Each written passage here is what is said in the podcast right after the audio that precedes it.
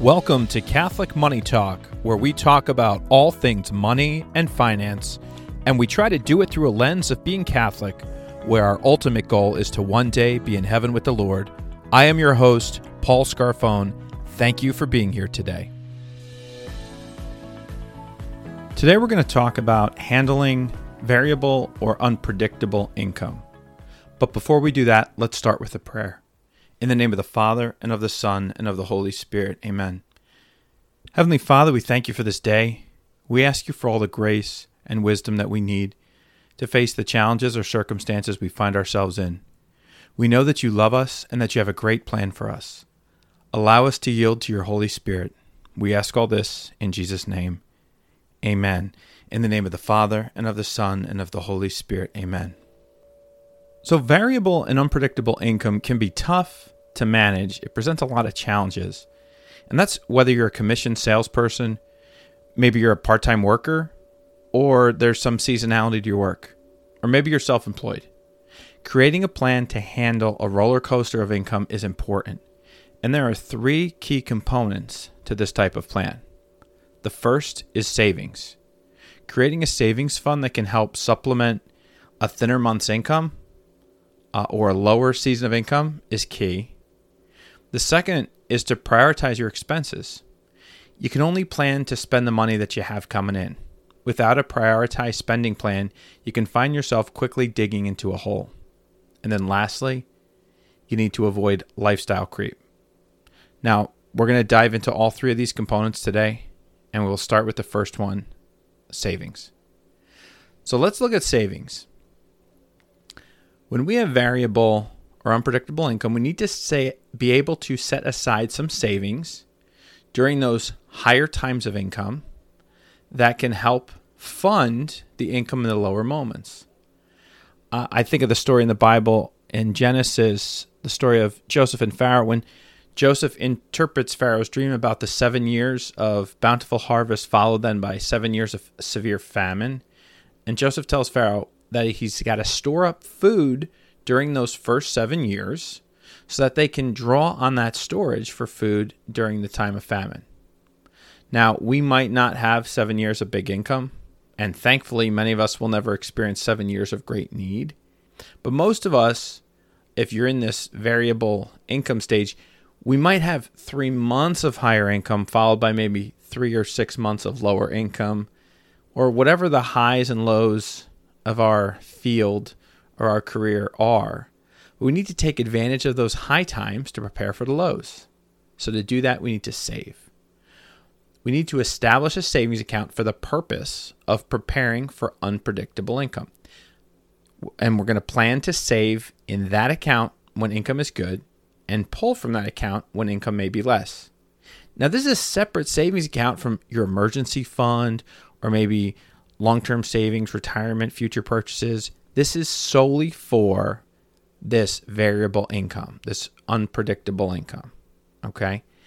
And in that account, we want to maintain the right amount. And the right amount is going to be different for everyone. So let's just look at a example. I made this up so that we can speak about it. Sometimes having an example is just easier to understand the concept. So let's say you're financial compensation at work, it consists of a salary, a small salary plus commissions. Your salary, let's say it's 30,000 per year. So that breaks down to 2500 per month. And maybe you've been in the job for a few years and you kind of have a sense of, you know, what you can earn at least in a month. And so maybe that least amount of commission in a month you've ever earned is $1500. You also know that during the busy season, you've made, let's say, as much as 16,000 in one month in commission. But during those four busy months of the year, you average about 9,000 a month. For those other 8 months, those lower times, the average is closer to 3,000 a month. So, in my example here, when you do all the math, it comes out to about a $90,000 annual income. And you can play with these numbers to make it a little different. But my point here is that the income is 90 and only 30 technically is guaranteed.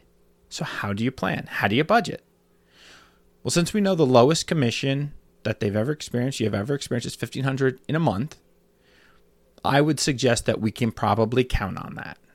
Right? So that's 1500 in commission plus the $2500 in monthly salary. That's a pretty solid 4000 per month that we could probably count on. So that's the low. Right?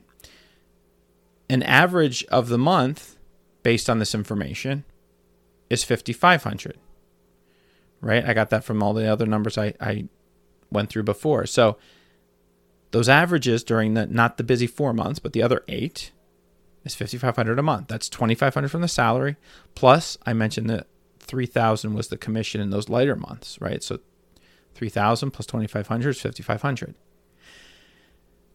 so that's for eight of those months now, if we look at the big months during the busy season, the average bigger months, those are over 11,000. Okay? Of total income. So that's the 9,000 that you've had in commission per month during those busier times plus the 2,500 salary. So that 11,000, that's more than double those other months. So you could create a plan where you save 4000 a month during those four bigger months and that would give you 16000 in the savings account to use to cover the smaller months. So there were potentially eight smaller months so that gives you about 2000 a month from this savings account to help fund those other months. And i'm sorry you have to bear with me a little bit with this example. It's hard to do numbers solely on audio but you should be able to grasp the concept right? We're going to save up in those richer times Sometimes it's months, sometimes it's quarters, you know, but in those times to cover the poorer times, the lesser times, right? So that's the first component of being able to handle variable and unpredictable income is create a savings account, a savings fund that you build it up during those rich months and you draw on it during those poor months. All right? The next component, the second component to handling unpredictable income is to prioritize your expenses. So, having a budget, a monthly budget, will help to accomplish prioritizing your ex- expenses. Needs are at the top, right? Items like, we, we've covered this, items like food, shelter, clothing, transportation to work. Those are your top needs. You need them to be able to exist and, and be. And then your wants will fall below them, and you can prioritize them as well you know, wants are like eating out, vacations, hobbies, maybe subscription subscriptions, entertainment, stuff like that. Those all come after your needs. And if you're married, it is very important that you and your spouse agree on the priorities for these items. Okay. Then when you create your budget each month, you you start with a reasonable guess of what the income will be, right? That's what we just kind of talked about. But then based on that, we have to go down our list of needs. And if we're able to cover all of our needs, great, and there's money left, then we can start on the wants. And we do this every month, whether it's a richer month or poorer month. And on those richer months, one of those needs is going to be setting money aside for the poorer months. Right? One of the things I like to do when I deal with some variable income, and I've I've had it never super drastically, but over the years when I was back in the bank, you know, we had a budget that basically would cover mostly everything except like our property taxes. And so those things were items that I would cover on my quarterly bonuses, right? And I had a reasonable assessment of what my quarterly bonus could look like, right? And one of the things I like to do is to plan to pay some of the annual expenses in those richer months. It just it helps to alleviate the budget in some of those lesser months, those poorer months. And items I've tried to pay in, in annual payments are things like like certain subscriptions, uh, car insurance, life insurance, maybe even funding vacation or tuition for the kids' school. And some of those items are actually cheaper if you can pay for them all at once. Now, just a little side note here. I don't love to just kind of like bulk fund retirement, right? And to me, I think that should, as as much as it can be, we should try to make that a monthly contribution uh, any time of like our long term investing because you'll gain from the benefit of dollar cost averaging, and uh, dollar cost averaging is a huge huge plus uh, to invest to an investing strategy. I might need to explain it more in a future episode, but just know that your investing yields are the best when you have a regular, consistent strategy as opposed to just going into the investing heavily on occasion. Right? So, now getting back to prioritizing expenses, outside of our regular household budget items, you want to make sure you're also funding savings for uh, large uh, for you know large future purchases, long-term savings, uh, retirement, and create a list of those goals and figure out how much you need to contribute towards them. Then, when you have those moments of higher income and you're able to put a little extra towards them, you can do that. This will also help keep you from experiencing lifestyle creep. So, that is the third component avoid lifestyle creep. Now, I spoke about lifestyle creep in might have been two of my first three episodes I've done with the podcast. It was earlier this year. But we're going to look at it today from the perspective of having unpredictable or variable income. So, lifestyle creep is what happens when our income increases and then we allow our lifestyle to increase and consume that additional income. It's usually the result of not having a plan. But for all of us, it's really something that happens pretty naturally. And it usually happens that when we expend when we expand our lifestyle during times of higher income, we don't really consider if this income's going to last or not. And in those moments, we might buy a more expensive home, take on a larger car payment, maybe take out a loan for a home project.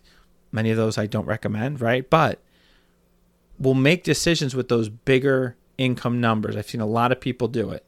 They commit to a set of monthly payments because they think they've got room, right? And they make a commitment to these additional expenses. And then the problem is that these items create stress on the budget. And if and when our income dips, even if it's for a short time, it can put us into a big financial mess. So plan for less income, hope for more income, particularly when you're dealing with these variable or unpredictable income situations a good analogy for lifestyle creep is when we moved, right? When my wife Tara and I, when we got married, we were in a one bedroom apartment. Three years later, we moved to a three bedroom apartment. We needed a few trips in my small, compact SUV to move all of our stuff. Moving was easy because we didn't have a lot of stuff. Because when we wanted to buy something, we would just say, We can't, we don't have room for it. It was pretty simple. But two years later, we bought our first home. So we're coming out of this three bedroom apartment now, right? And it was a modest one bathroom, four small bedroom home, had a small yard, unfinished basement. When we moved in, I had to borrow my friend's trailer and make a couple trips with all of our stuff. 10 years later, right? So we're in that home for 10 years. We did have five kids, right? Over that time, we bought a slightly larger house, this time with four bathrooms Still had four bedrooms, they were a little bit bigger. This had a finished basement and a garage.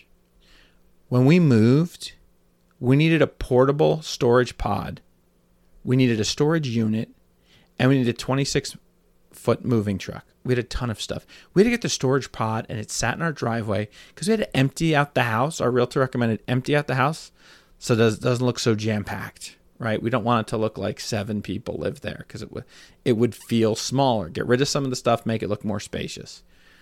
So we had a big portable storage pod. I think it was 12 feet long, maybe. We had a big storage unit, probably 10 foot by 10 foot. Then we had this huge 26 foot moving truck, and they were all filled. We had a ton of stuff. Again, we did have five kids then when we started out. But what happened was we we constantly just accumulated stuff and expanded to fill our space. No, we are not hoarders. We're like everyone else. We had an extra room. We called it an office. We got a desk for it, a chair, a lamp, a rug. We got a larger living room. We got a larger sofa and an armchair. We, you know, quote unquote, furnished the house. And the example is much like our income and our lifestyle.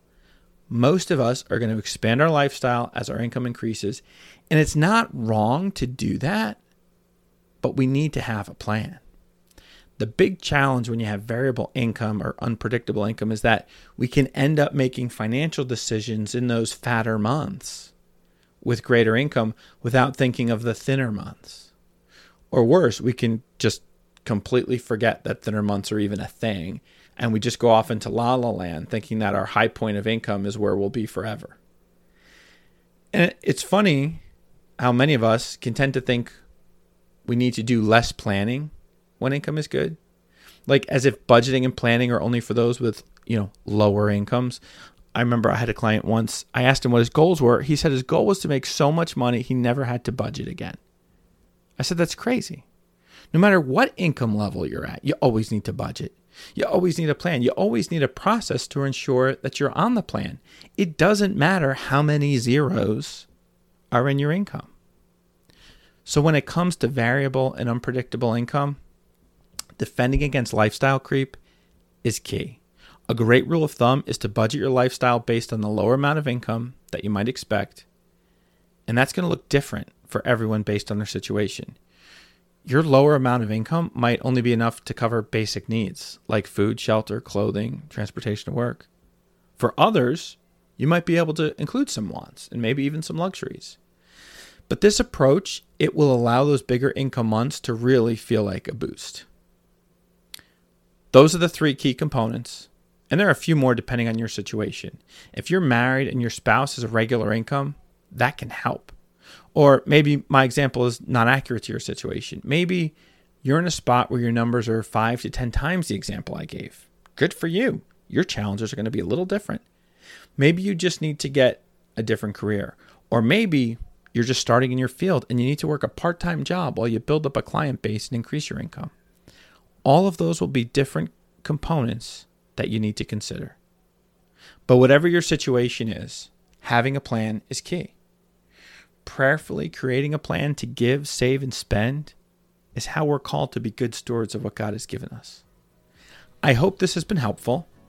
Please let me know if there's any questions. You can reach out to me through the link in the podcast episode description. Thank you for joining me today.